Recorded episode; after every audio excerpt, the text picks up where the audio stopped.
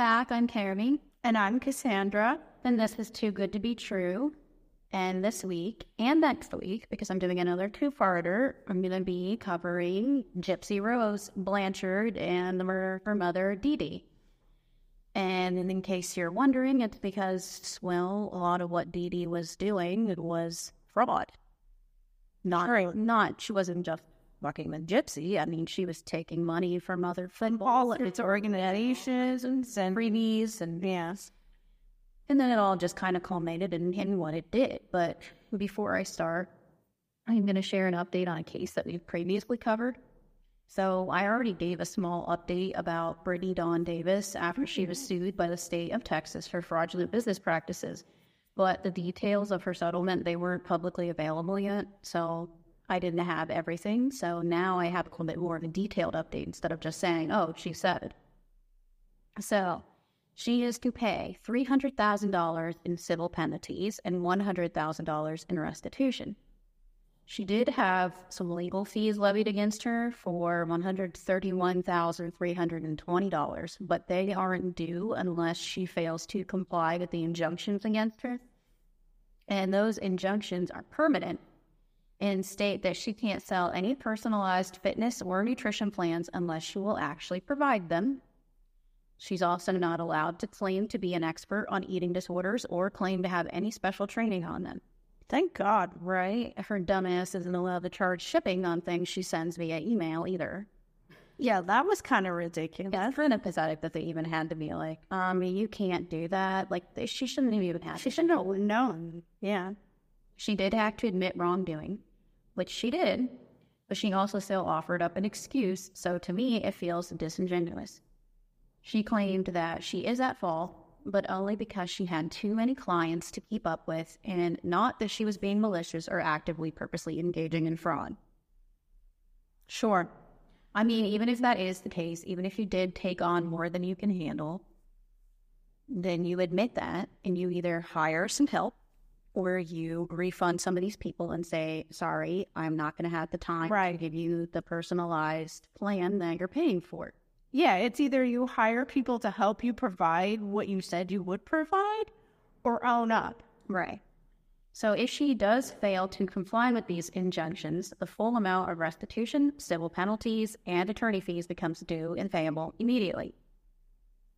She currently still peddles her religious retreats, as well as she is now a foster parent, and she, you know, has fostered a couple of children already, and of course uses them for content and monetizes them, which is not something she's supposed to be doing. As I say, I didn't think you were supposed to do that. Plus, like, aren't you not supposed to show their faces? She doesn't show their face, but she shows pretty much everything else. And she talks about personal stuff. Like the first one that she had, she did say that the mother was a minor. She's not supposed to be releasing that information. Yeah. The thing is, the state of Texas is just so swamped with, you know, cases through their children and youth that they kind of don't give a shit. They're just doing whatever to get these kids placed somewhere.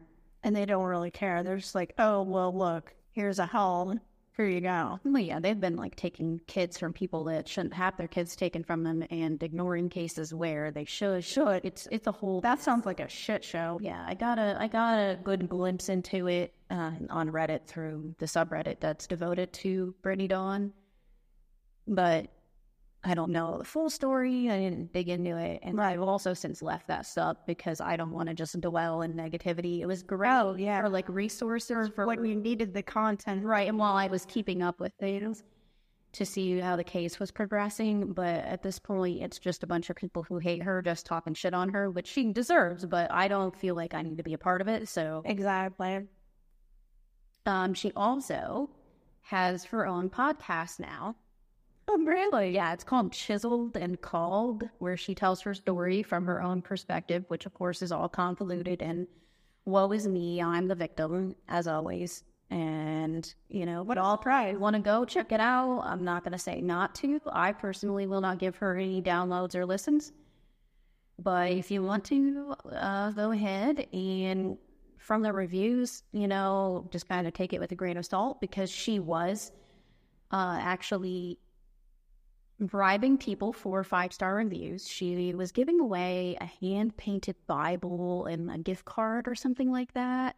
She was going to do a drawing out of people who did a five star review. They what? So most of her five star reviews are not even genuine. They're just for people who wanted this stuff from her. Because she was like, That also breaks the terms and services of Apple Podcasts. I was gonna say, how can you offer stuff to people if they give you five star reviews? It seems like I know it, it breaks the terms um, the terms and conditions of Apple. I, I would imagine it probably breaks it for every every podcast platform. Yeah, I think so.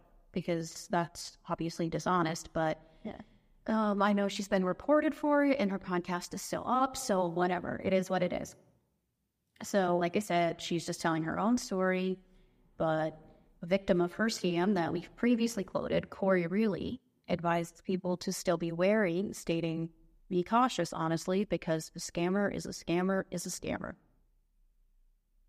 True facts. I, I, I feel like maybe there won't be another big to do with Brittany in the future with all of this kind of stuff, but there very well could be, depending on how the religious stuff shakes out and the fostering. But even if it doesn't end up being a big blown up ordeal, I still think that she's going to end up scamming people, and whether they all rise up against her and do Right. anything like this the fitness people have i don't know but i just don't see this girl ever just not being a grifter I agree.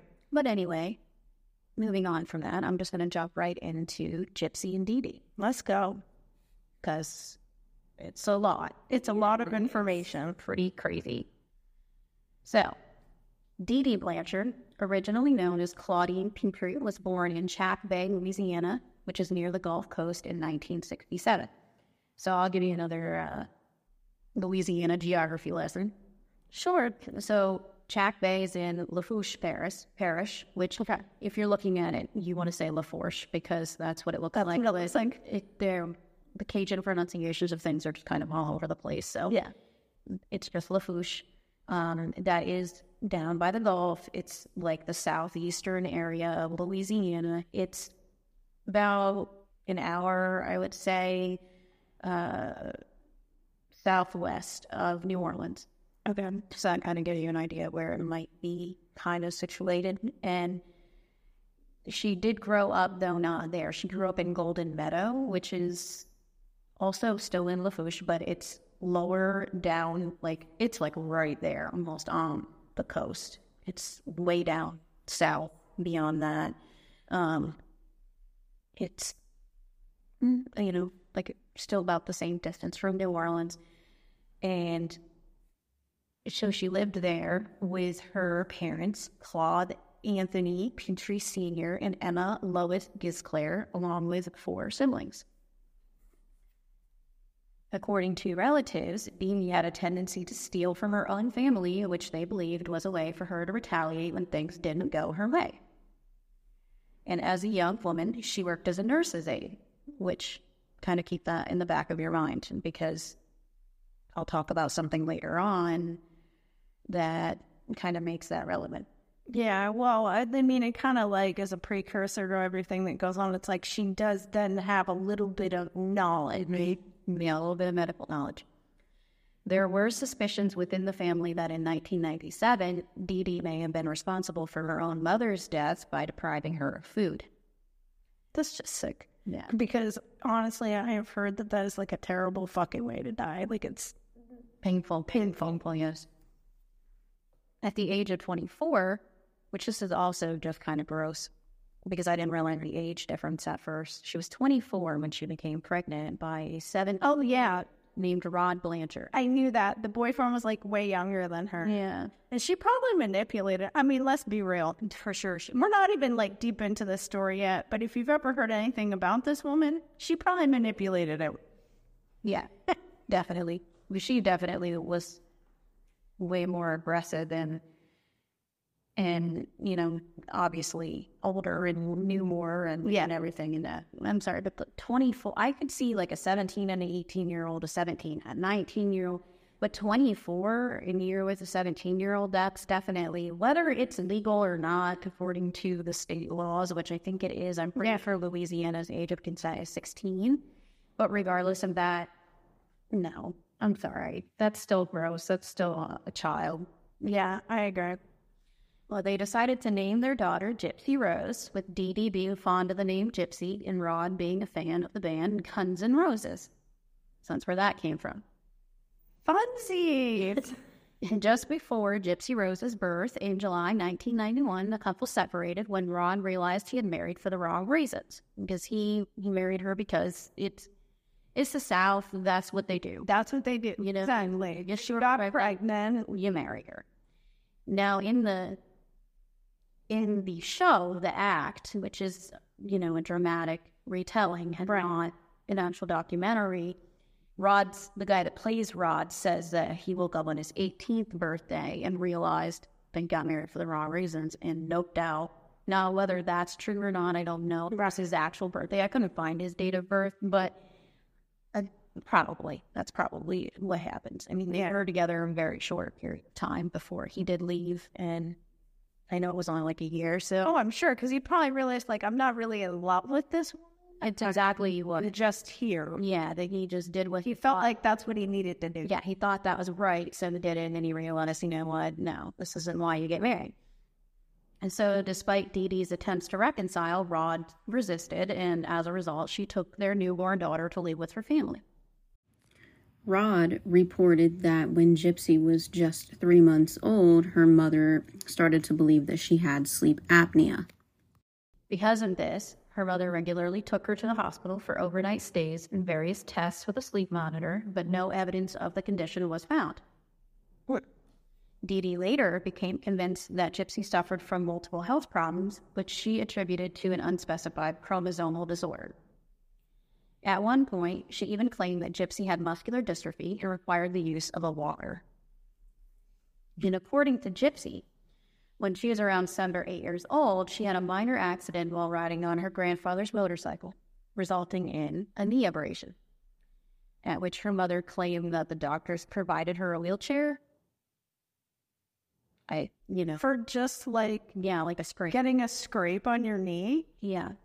So obviously, no. And then, and I don't know if she, She's probably grossly downplaying how she acted at the hospital. I'm thinking either she she either fabricated, you know, Gypsy hurting a lot worse than she was and brought the wheelchair, or she just lied and she purchased the wheelchair and said that the doctor. That the doctors gave it to her. Oh yeah, it's got to be one of those scenarios I mean, whether like that. either way she purchased it, whether they Either it- way, she got one. yeah, the hospital does not give you medical. They don't just They sell you medical. yeah, but they don't. They're very high stuff. Even my crutches when I broke my leg. No, I paid Oh. I know. that. I paid for the immobilizer and everything.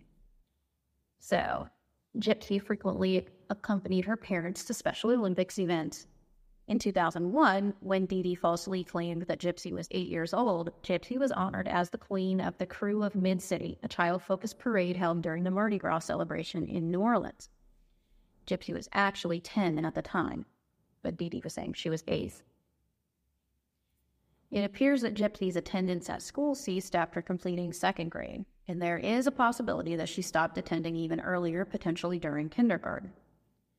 Her mother took up homeschooling, claiming it was necessary due to Gypsy's severe illnesses. However, it is now believed that this was an intentional move by her mother to isolate Gypsy and perpetuate the abuse. Of course, it was. Yeah, I mean, absolutely, I believe that.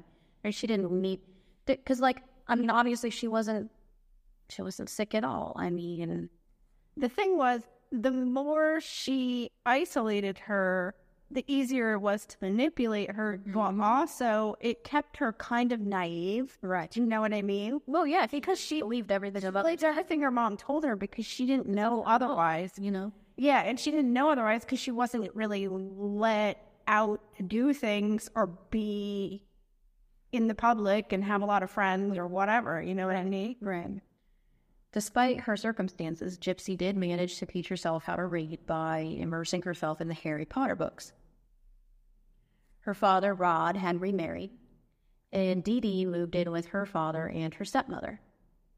Later on, they alleged that Dee Dee would poison food with Roundup weed killer while preparing meals for her stepmother, resulting in her own chronic illness during that period. Throughout this time, Dee Dee faced several minor legal issues, including writing bad checks, which led to her arrest. As family started questioning her treatment of Gypsy and expressing doubts about her involvement in her stepmother's health issues, Dee Dee left the Gypsy and relocated to Slidell, which is a suburb of New Orleans. So again, geography lesson. It's a little bit north of New Orleans. It's in, I want to say St. Tammany Parish, which we talked about when I did the David Duke episode. I'm where he lives. Yeah, Slidell he lives in Mandeville, but it's that same area. Dee Dee's stepmother's health promptly improved upon her departure. Of course it would. And she was clearly Getting around of any shit. It was clearly poisoning her. In Slidell, Dee Dee and Gypsy resided in publicly subsidized housing, utilizing Rod's child support payments and the public assistance that Dee Dee had obtained based on her daughter's medical conditions to cover their expense. Well, also, of course, she was going to leave because everybody was like starting to, you know, ask for things and stuff. Like the family members and stuff, like you said, they were like questioning things about her supposed illnesses. Right. That she didn't have. Yeah. Dee Dee and Gypsy devoted a significant amount of their time to visiting various specialists, primarily at Tulane Medical Center and the Children's Hospital of New Orleans, in pursuit of treatment for the illnesses claimed by Dee Dee, which now encompassed hearing and vision problems for Gypsy. Yeah, it just goes on to Everyone, just whatever she can. whatever she can come up with at the time. Despite a muscle biopsy revealing no evidence of the muscular dystrophy that Dee Dee insisted Gypsy had, she succeeded in securing treatment for her daughter's other claimed issues. By informing doctors that Gypsy experienced seizures every few months, Dee Dee obtained a prescription for anti seizure medication. And she didn't have to have proof. She was just like, oh, See, I was going to wrap this up in a little bit, but since you brought it up, I'll bring it up now. No. Because every doctor that I have ever gone to, so, okay, so what happened was I started getting sick in my early 20s. Okay. Um, I just had a lot of pain, widespread pain everywhere. My back, especially my lower back, was horrible.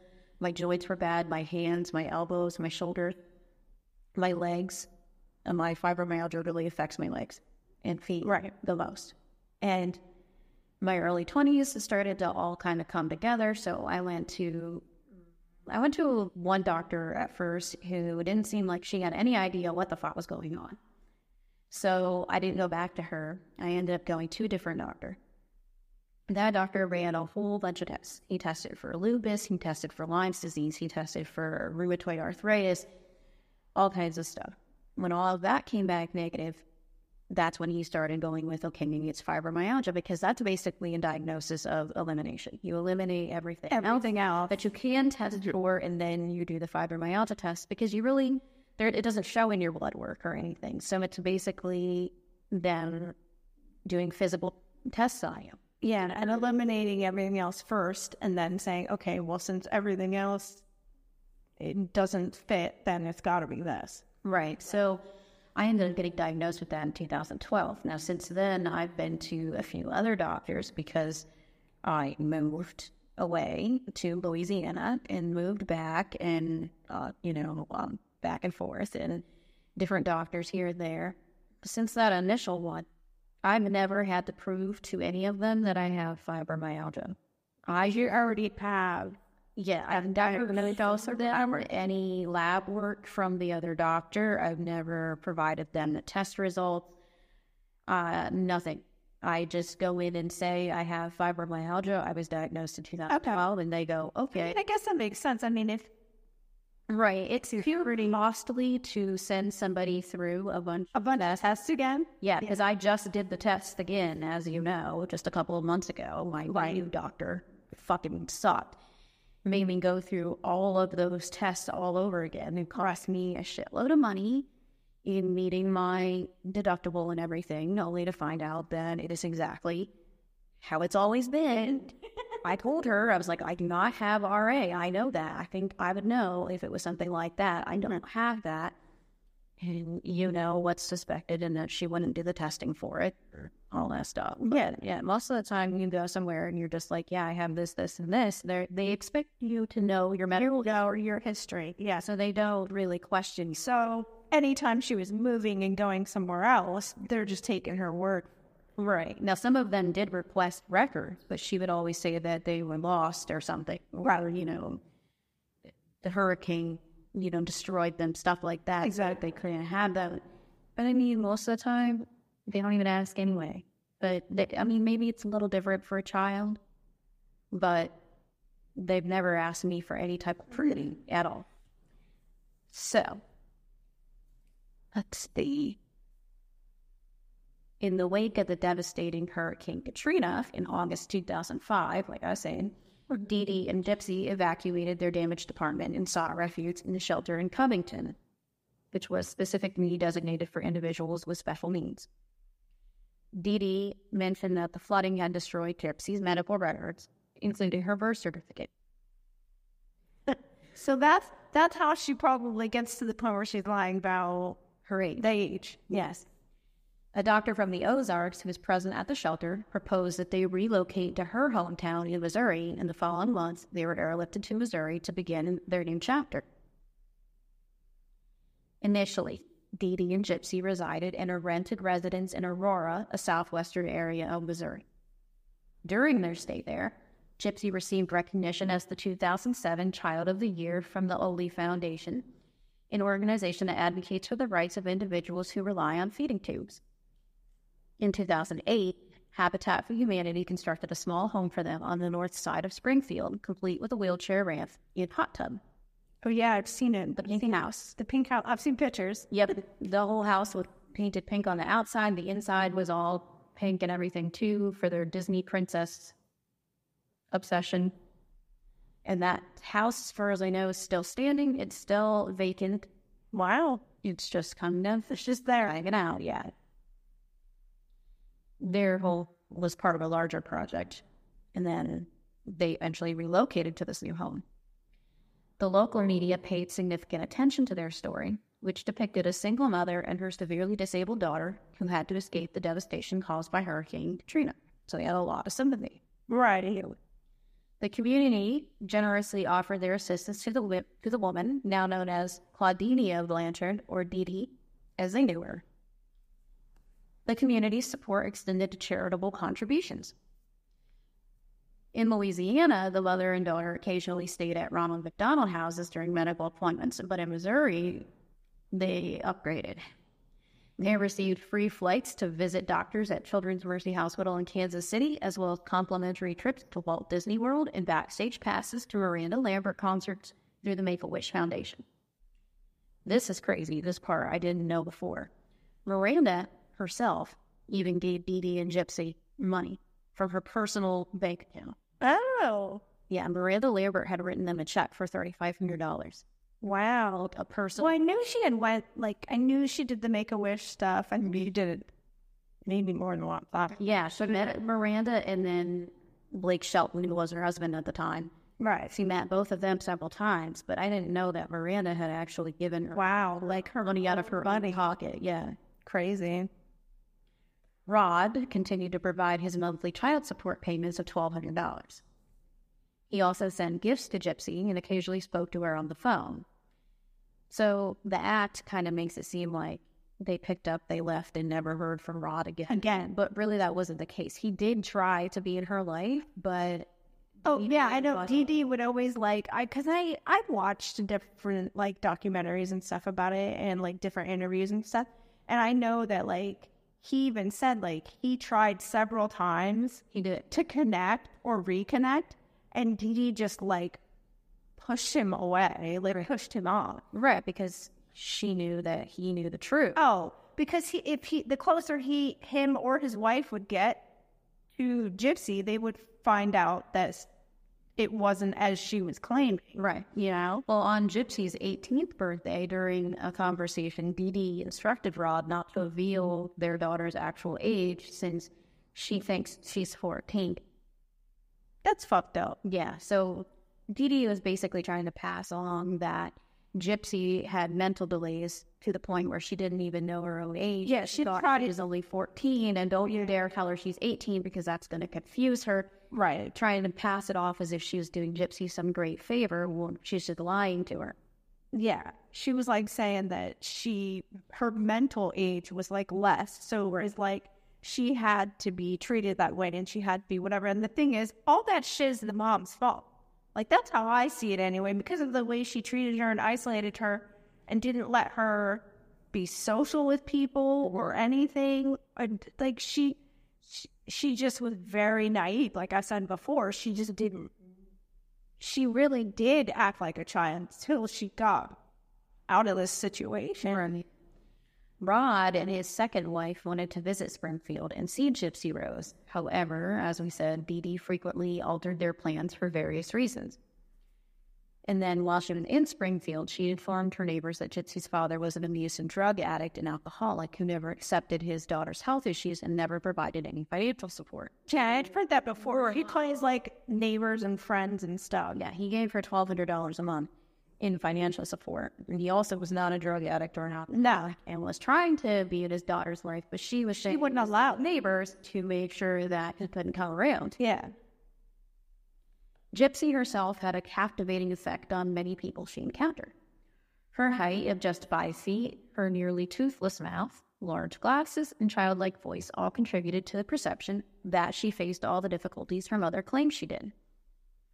Now, I'll quickly go over something because I had heard in the past that a lot of times victims of abuse and different traumatic events in their childhood, they will have a voice like gypsies es- and especially if there's sexual abuse, they'll have that real high pitch. Really high. And I had remembered hearing that, but I could like I didn't go deep into it years and years and years ago when I heard it in passing, but I remembered it, so I looked into it.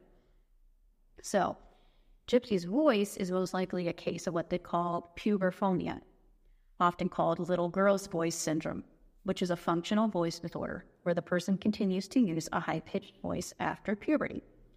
The onset of the disorder usually happens around the same time as puberty. It can present organically, but it's usually not linked to any physical abnormalities and result usually from psychological and emotional factors. The disorder will not go away on its own and can be treated by voice therapy, counseling, audiovisual feedback, or surgery. So they just kind of get stuck in this this state where they're using this voice. They, it has something to do with their muscles being tense around their vocal cords and stuff like that. And so they get stuck using this high voice that's inappropriate for their age. And sometimes for men, it's even inappropriate for their gender. It does tend to, from what I read, appear more in, in males than in females. It's interesting. Well, and that's the thing is that we don't know that it actually does occur more in males than females, or if it's just noticed more. That's probably, you know, that's a valid point. Yeah. Mm-hmm. Because it's probably just, it's easier to Yeah. notice it. And when you hear a woman like this, you, you just kind of assume that, oh, well, she just has like a really high pitched, weird Minnie Mouse voice. Yeah, and there is there is actually someone who banks with us that comes to the drive through that has that, and I never would have thought about mm-hmm. like that being. It, it may not be. And it could just be that's how her voice is. Right. Yeah, but if you're a dude that sounds like that, then You're gonna notice it more. Yeah, obviously. yeah. Well, Gypsy often concealed her baldness by wearing wigs or hats. Her mother routinely shaved her head, imitating the appearance of a chemotherapy patient and justifying it by telling Gypsy that her medication would eventually cause her hair to fall out, so it was better to shave it beforehand. Yeah, so she thought that she needed to do it, but she didn't really. Right. Whenever they went out, Dee Dee would bring along an oxygen tank and a feeding tube. Gypsy continued to be nourished with the children's liquid nutritional supplement Pediasure well into her 20s. That's the part that fucks me up the worst, I think, is that she went to such lengths that, like, she had her getting her meals through a feeding tube and telling her she couldn't eat real food. Mm-hmm. I was like, that's really fucked up. It is, and it gets worse. Dee Dee employed physical abuse as a means of exerting control over her daughter, always keeping a firm grip on Gypsy's hand when in the presence of others. Whenever Gypsy made statements that hinted she might not be genuinely ill or displayed capabilities beyond what her mother claimed, Gypsy remembers her mother giving her hand an extremely tight squeeze. Now, I have seen that in some of the videos, you know, Oh, yeah. it was Yeah, yeah, yeah. floating around. And in some of them, well, in all of them, more or less, you see Dee Dee has a hand on Gypsy. Oh, yeah. And then you do see her if Gypsy says or acts a certain way. Certain way, she will squeeze. Yes. In private, Dee Dee would strike Gypsy with either of her open hands or a coat hanger. And the medical interventions continued. Dee Dee arranged for some of Gypsy's saliva glands to receive Botox treatment and eventually had them completely removed to manage Gypsy's drooling. Gypsy later asserted that her mother induced the drooling by applying a numbing agent to her gums prior to doctor visits. So this bitch put some numbing stuff on her kid's gum to prevent her from being able to swallow until she's drooling because she can't feel that there's spit in her mouth. Right. And then she goes, Oh, look, she's drooling. We need to do something to control that. I, yeah, yeah. Honestly, this woman was just a He's the worst. She was a peach. As a result of the absence of salivary glands and the side effects of the anti seizure medication she was prescribed, Gypsy's already limited number of teeth deteriorated to such an extent that most of her front teeth had to be extracted and replaced with a dental bridge. That, and having, so guys, I just had some pretty nasty struggles with my teeth. Like, I'll be open about it. I, because of this suspected what we think is an autoimmune disorder Right. that I'm still in the works of figuring out what I've got in addition to fibromyalgia. They believe there's some kind of connective tissue disorder that affects the connective tissues in my mouth. I had some bone deterioration, I had some connective tissue disorders. It was causing gum recession, it was more or less causing periodontal disease. And so I went through some painful procedures and a lot of money to save my teeth. And it just, the fact that this girl was going through all this kind of stuff that I was going through, and she didn't have to. She didn't have to. Like, it wasn't even necessary. Her mother had all, like, practically all her teeth, teeth ripped out of her mouth for no fucking reason. Mm-hmm. It's ridiculous. Yeah. It, it, I just, I can't even imagine like having that forced on me. Like, luckily, I was able to save my teeth and I'm good now. And it's just going to be a matter of maintaining them to make sure that it doesn't go downhill again. But to think that, you know, that could have happened and, and somebody else had done that to me. I don't, yeah, and it could have been How that would feel. felt. Yeah. Tubes were also inserted into Gypsy's ears to address the supposed multitude of ear infections she was said to have, which I'm sure she didn't have. Oh, I'm sure she did. And you know what's fucked up? All this shit that she's got her doing, like all these different surgeries and stuff that weren't necessary, probably actually did do things to her that could have been avoided. Do you know what I mean? Like, Well, obviously, she lost all her teeth. it would have caused other issues, other problems that weren't even necessary. Like, do you know what I mean? Mm-hmm. Like, if her mom hadn't done those things, it's it's just really fucked up. Truly, it's like the shit that this woman does knows no limits. Honestly, Right.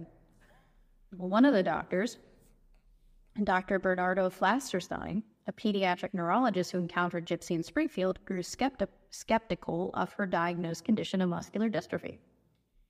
He took the initiative to order MRIs and blood tests to investigate further, only to find no irregularities, of course.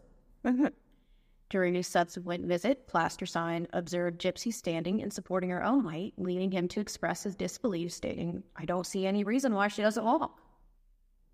Because if somebody really had been confined to a wheelchair for the mm-hmm. amount of time that Gypsy supposedly was, which was basically her entire life, or at least from seven or eight years of age, right? she should have essentially no leg muscles. Yeah, she wouldn't. They should be completely atrophied. She wouldn't even be able to use them anyway. Even if she did prior to that have use of her legs, just the sheer fact that she wasn't using those muscles anymore. You should have seen how small, how tiny. When I broke my leg and we went to the beach back in 2019, when just within maybe two weeks' time of me having that immobilizer, like I would take it off to take a yeah, I would take it off to take a bath every couple of days. Like I wasn't exerting any energy, obviously, because I was bedbound, but I did take a bath every couple of days, and especially before any doctor's appointments. So, but sitting in the tub after only only a week or two. If it was even that long, having that immobilizer on, I sat in the tub and I'm looking at my legs. I'm like, oh my god! I was like, my right leg's like half the size of my left leg mm-hmm. Because I couldn't support anyway. weight on. I remember I took a picture, sent it to Dom, and I, he was like, what the fuck? Like your legs so little. Yeah. So if her legs should have both been like that. Recognizing that Dee Dee, Gypsy's mother, of course, was not a reliable source of medical history, Flasterstein reached out to Gypsy's doctors in New Orleans, and to his surprise, Flasterstein discovered that Gypsy's initial muscle biopsy had yielded negative results, directly challenging Dee Dee's claims of muscular dystrophy and her insistence that all relevant medical records had been lost in a flood. At this point, the possibility of Munchausen syndrome by proxy, a condition in which a caregiver fabricates or induces illness in another person, started to surface in Flasterstein's mind. However, just to get y'all good and pissed off, he never reported it. I know. I had read about this before, and I was like, why? If he had these thoughts in his mind, why didn't he say something to somebody who could do something about it? Yeah, he he had been advised by other doctors to handle the situation delicately, and so he doubted that any authorities would give any, you know, Like, given the times of the day, they're probably going to be like, eh, whatever. You know, you still got to try, man. That's that's the That, that's the thing. Maybe you did feel that way, like they weren't going to pay attention to you, but you should have at least still tried. And at some point, Dee managed to gain some unauthorized access to Flaster Flasterstein's notes anyway, and she terminated all of Gypsy's visits. So they weren't even in there anymore anyway. good lord. Yeah. Now I'll quickly go over a little bit of Munchausen, just so we're familiar with what Dee Dee's dealing with. There's Munchausen syndrome, which is when you fabricate or like fake illness in yourself. Yeah, I already know about all this stuff, but you can tell Well, me. yeah, I'm not telling you. Sorry, I studied psychology. Fuck out of here with your son. Probably I know about that. I am an expert. I know everything. Yeah, I, d- I don't. I'm not an expert for sure, but I did study psychology in school, and we I, did, took this class that was like a psych seminar, and it was on like child abuse and child maltreatment, and that was one of the topics. Right. Yeah. So I remember learning a little bit about this as psych myself, but just so everyone's aware, like I said, Munchausen is when you're fabricating an illness in yourself. Munchausen syndrome by proxy is when you're doing it to someone else. It is both a mental illness and a form of abuse where the parent or caregiver manufactures symptoms either by making them up or actually causing them for real. And yeah, like make the child seem sick. that's the fucked up part is when they cause actual harm on purpose. Right. Just to get sympathy or attention mm-hmm. or whatever, what it whatever it may be. Yeah, there isn't any specific cause for it, but in some cases, the caretaker was abused themselves, or sometimes they suffer from just regular Munchausen where they're doing it to themselves. ruin themselves and then it elevates. Yes. Yeah. The only real motive is attention and emotional or financial support. There are some signs you can look out for in both caretaker and child, or in some cases, it might be an elderly parent. The caretakers can explain the symptoms very well and in detail and are very involved in the child's medical care. From earlier, oftentimes the caretaker caretaker may work in healthcare themselves. Like I said, it's important to remember that Dee Dee was at one point a nurse's aide. Yeah, I've seen that a lot actually. Like in different cases that I've seen or heard about. It's pretty common, yeah. It's common that the person had worked in some type of healthcare at some point. Mm-hmm. So this parent or caretaker, they seem very involved with the children. Another sign is a child that has been to the hospital a lot or has seen many healthcare providers. They have a wide range of symptoms that don't seem to match any specific Yes, disease, fit anything. or these symptoms can come and go or change depending on what the need is. The child has had a lot of procedures, surgeries, and tests, but the symptoms don't match the test results. Blood samples don't match the child's blood type, or there are drugs or other chemicals found in their blood, urine, or stool. So, just saying, you know, it wasn't really necessary for me to go over that, but it It's never hurts. information that It never hap- hurts because if you Honestly, have somebody, If you notice something, then now you've got the information. Right. You know? You see something, say something. In 2009, an anonymous caller brought Dee Dee's actions to the attention of the police. The caller exposed Dee Dee's use of different identities and birth dates for herself and Gypsy and suggested that Gypsy's health was better than claimed. When the police conducted a wellness check in response, Dee Dee managed to convince them that she used this misleading information to protect herself and Gypsy from her abusive ex husband. So there she had planted the seed that he was abusive and a drug addict and an alcoholic. And now she's like, see, this is why I did this because I'm hiding from this crazy man who's going to come get us. Seriously. Unfortunately, the officers did not consult Ron, of course, and concluded that Gypsy genuinely suffered from mental disabilities, and the case was closed. It's just that he's been failed at every fucking opportunity. I know, exactly. And it's really infuriating. And like, is. I don't want to say I was excited to do this one, but this is like this is the case for me. This Right. is the case that really got me going at true crime. Now I've always been intrigued by it. I, wa- I grew up watching unsolved mysteries and forensic files mm-hmm. and whatever. it was always interesting and like crime scene investigation was always interesting. But this is the first case where I, I was like, this is fucked up. And Yeah. like I was genuinely just kind of consumed by it. Like I read everything I could find, I've watched everything, and I've redone everything these past few weeks of my life. And nothing. It's like she's been living in, in gypsy land. yeah, it's I've watched documentaries. I watched Gypsy's actual testimony in court, which had some shocking things that I had not known previously, and. I rewatched the act, even though I know that's not the most reliable. I still Right. rewatched it, and like, and I was kind of like, "Ooh, that's not what really happened." Oh, they got that right, you know, kind of stuff. Yeah. I read all kinds of articles, and so, like I said, I don't want to say I was excited for it because that's not quite the appropriate word, but you know, I'm I'm into this one. You know what story sucked me in when I was a kid? It has nothing to do with this, but JonBenét Ramsey.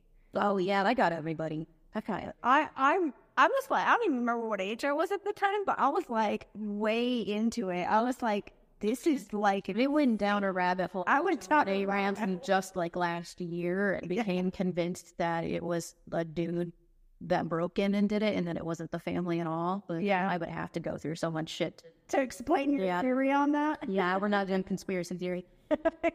anyway, getting back on track. Dee Dee was found to have forged her daughter's birth certificate at least once, altering Gypsy's birth date to 1995 in an attempt to reinforce the false narrative that she was still a teenager. Now, remember, she was born in 1991, and she's got her all the way back to 1995, four years younger. That's insane. In a later interview, Gypsy revealed that for 15 years, she was uncertain about her true age. Like she just didn't even I know. have no idea. Dee Dee claimed that the original birth certificate had been destroyed during the aftermath of Hurricane Katrina, but she secretly kept another copy with Gypsy's actual birthday. During a hospital visit, Gypsy stumbled upon this document and became confused. Dee Dee dismissed it as a misprint, further adding to Gypsy's uncertainty.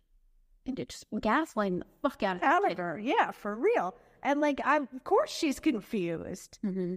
because honestly, this whole time she's probably like, because she she is. Here's the thing: it's like she's obviously aware To an extent, yeah. to an extent.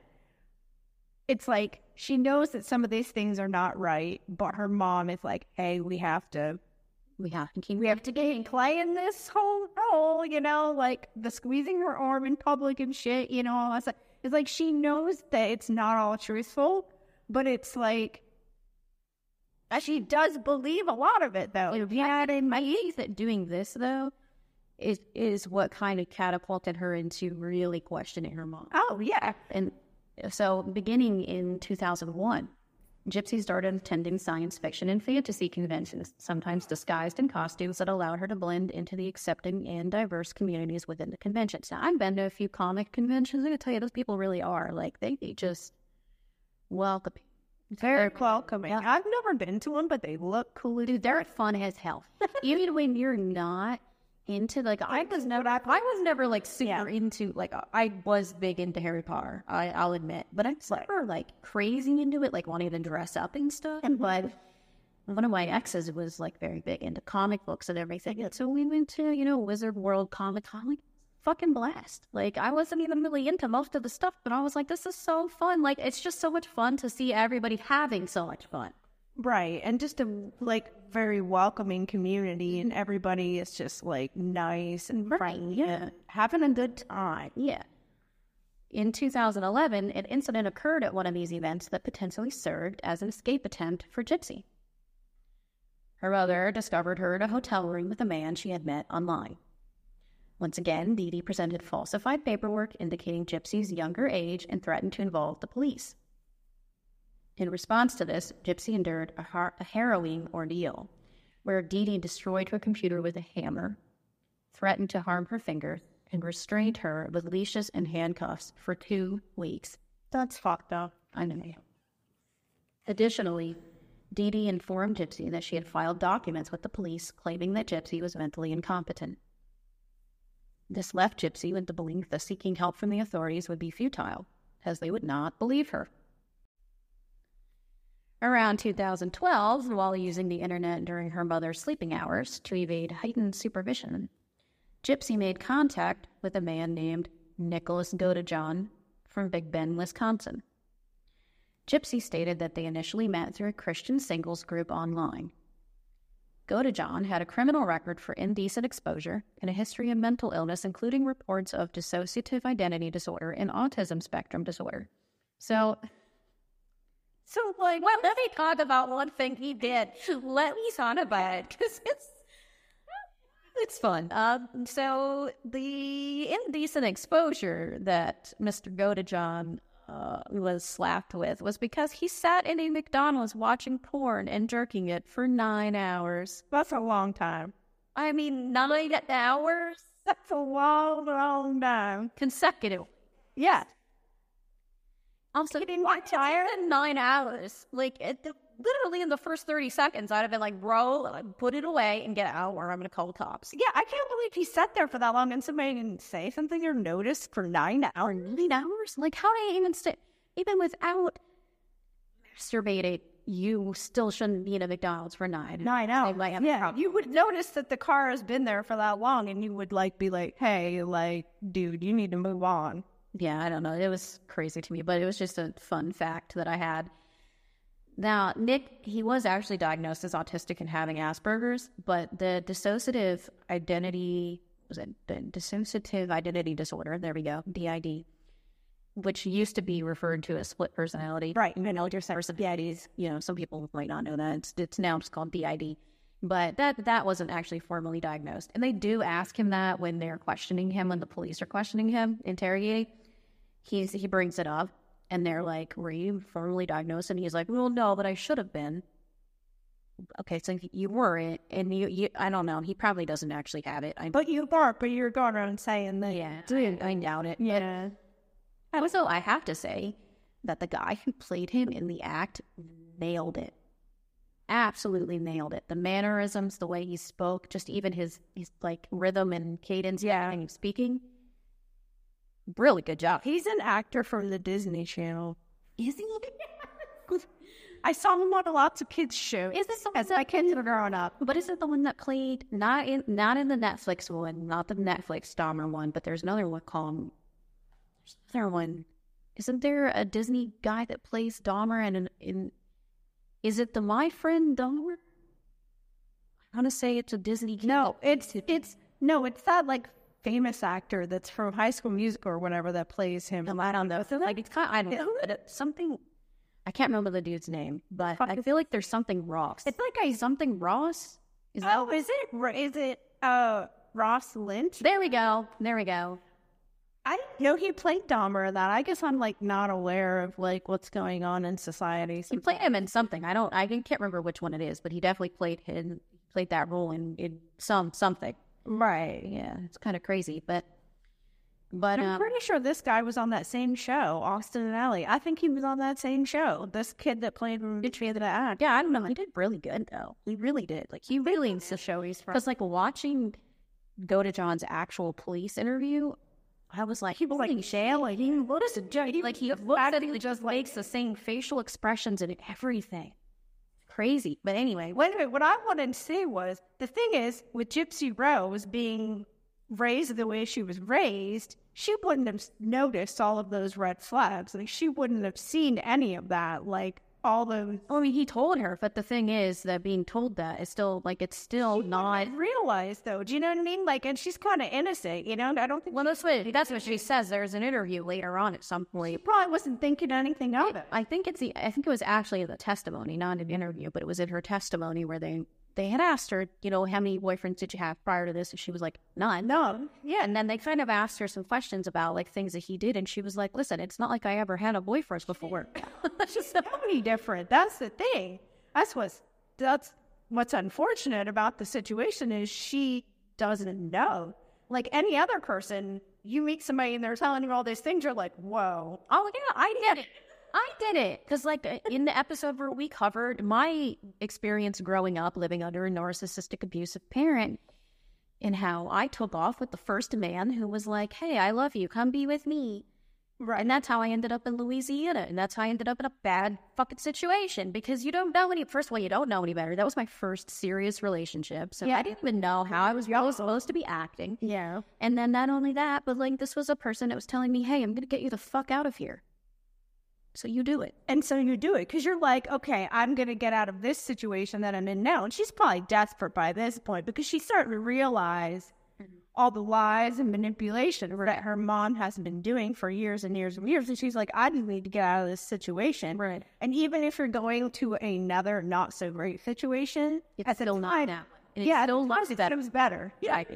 Uh, I mean, if you're just now joining us, if this is, you know, maybe Gypsy Rose piqued your curiosity and so you're listening, if you are interested, I do have an episode. I cannot for the life of me remember what number it is, but it's called The Stepfather. It's my life story. It's a good one.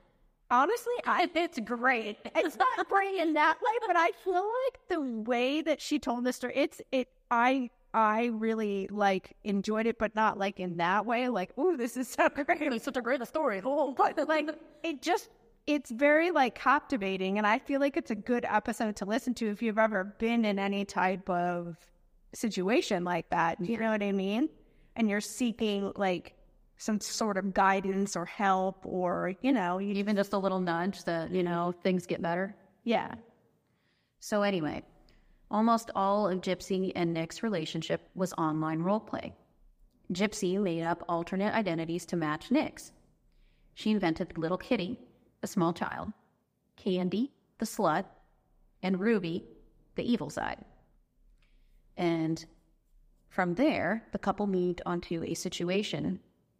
This is this is the shocking bit that I picked up in the testimony that I did not know about. He moved into a situation where Nick was the master and Gypsy was the slave.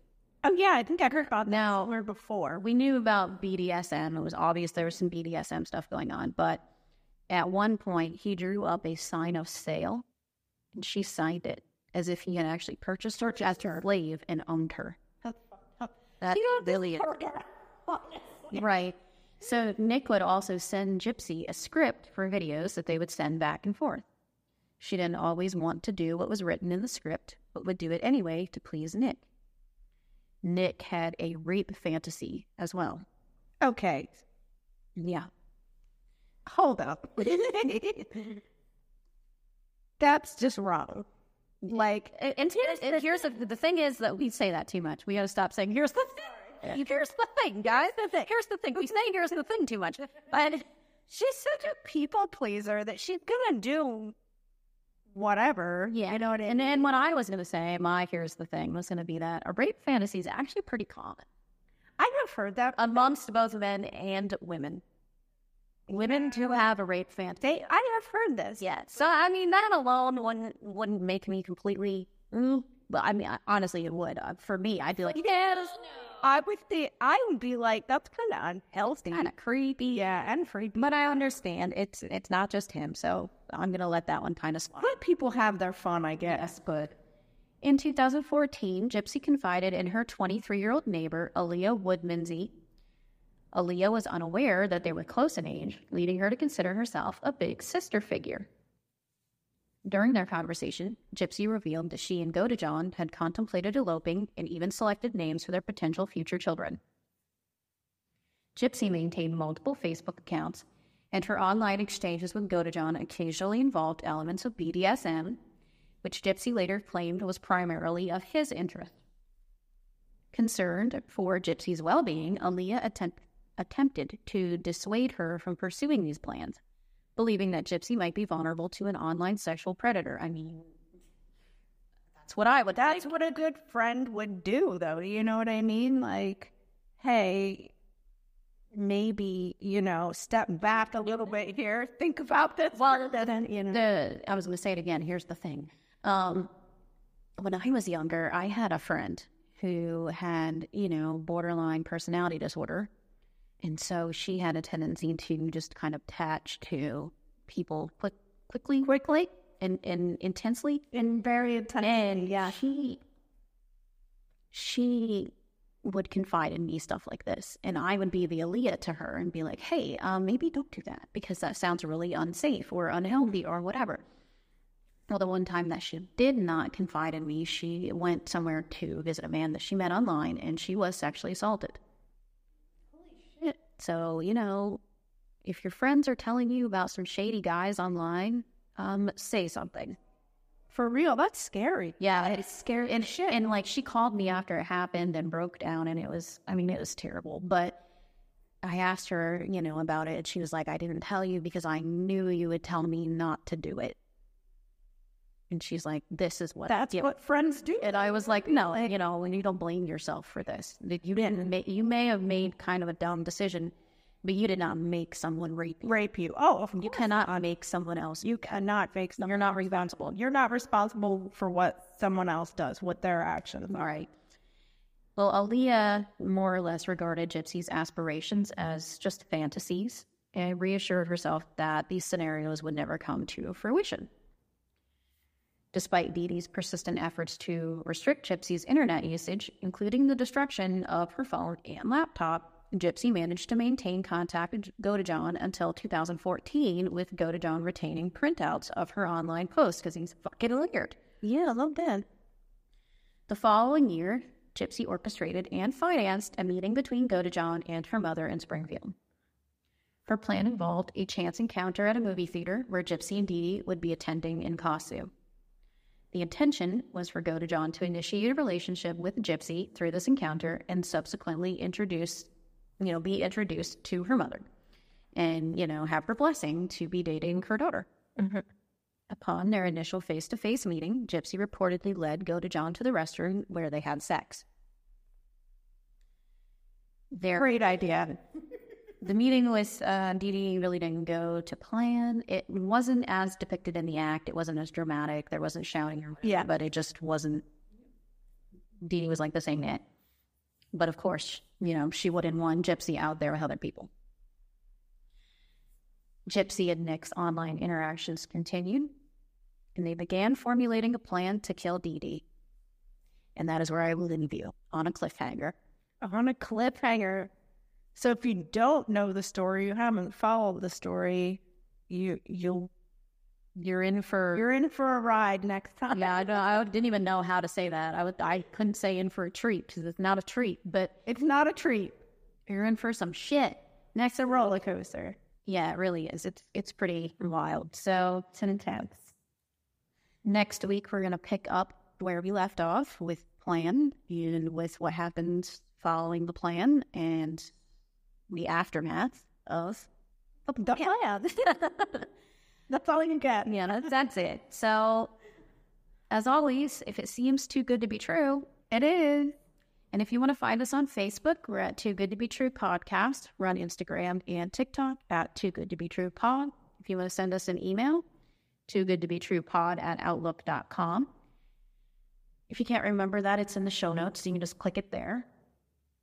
And, you know, thanks for listening. Thanks for rating and reviewing us, sharing us with friends. We really appreciate the recent review that Yeah, I just had a recent review and it was very nice. Yeah, we appreciate it. So continue to do that, you know, rate and review us.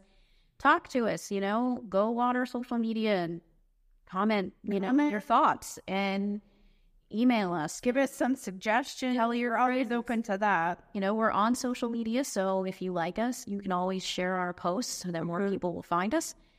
And thanks for listening. Bye. Bye.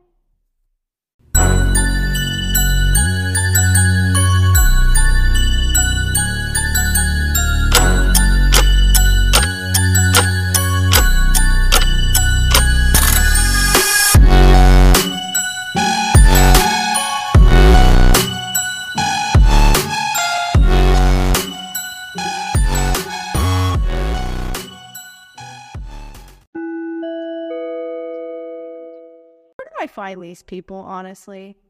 But you know what? I have honestly, like because never honestly, like seeing that narcissists are drawn to John's house. Because, like, narcissists, yeah, like, uh, you know, narcissists raise empaths and we become em- empaths by being raised by narcissists and then we seek out what we were raised by Yeah. and then they also see in us like hey that's somebody i can manipulate and things Exactly. so now that i'm at a point where i'm no longer someone that they're able to manipulate Yeah. that's where i am having It's like when you have that, that's when you have that realization. That's when that's how oh, I've been on staying single for as long as I have been, and why I've been so picky now. I'm getting back into it.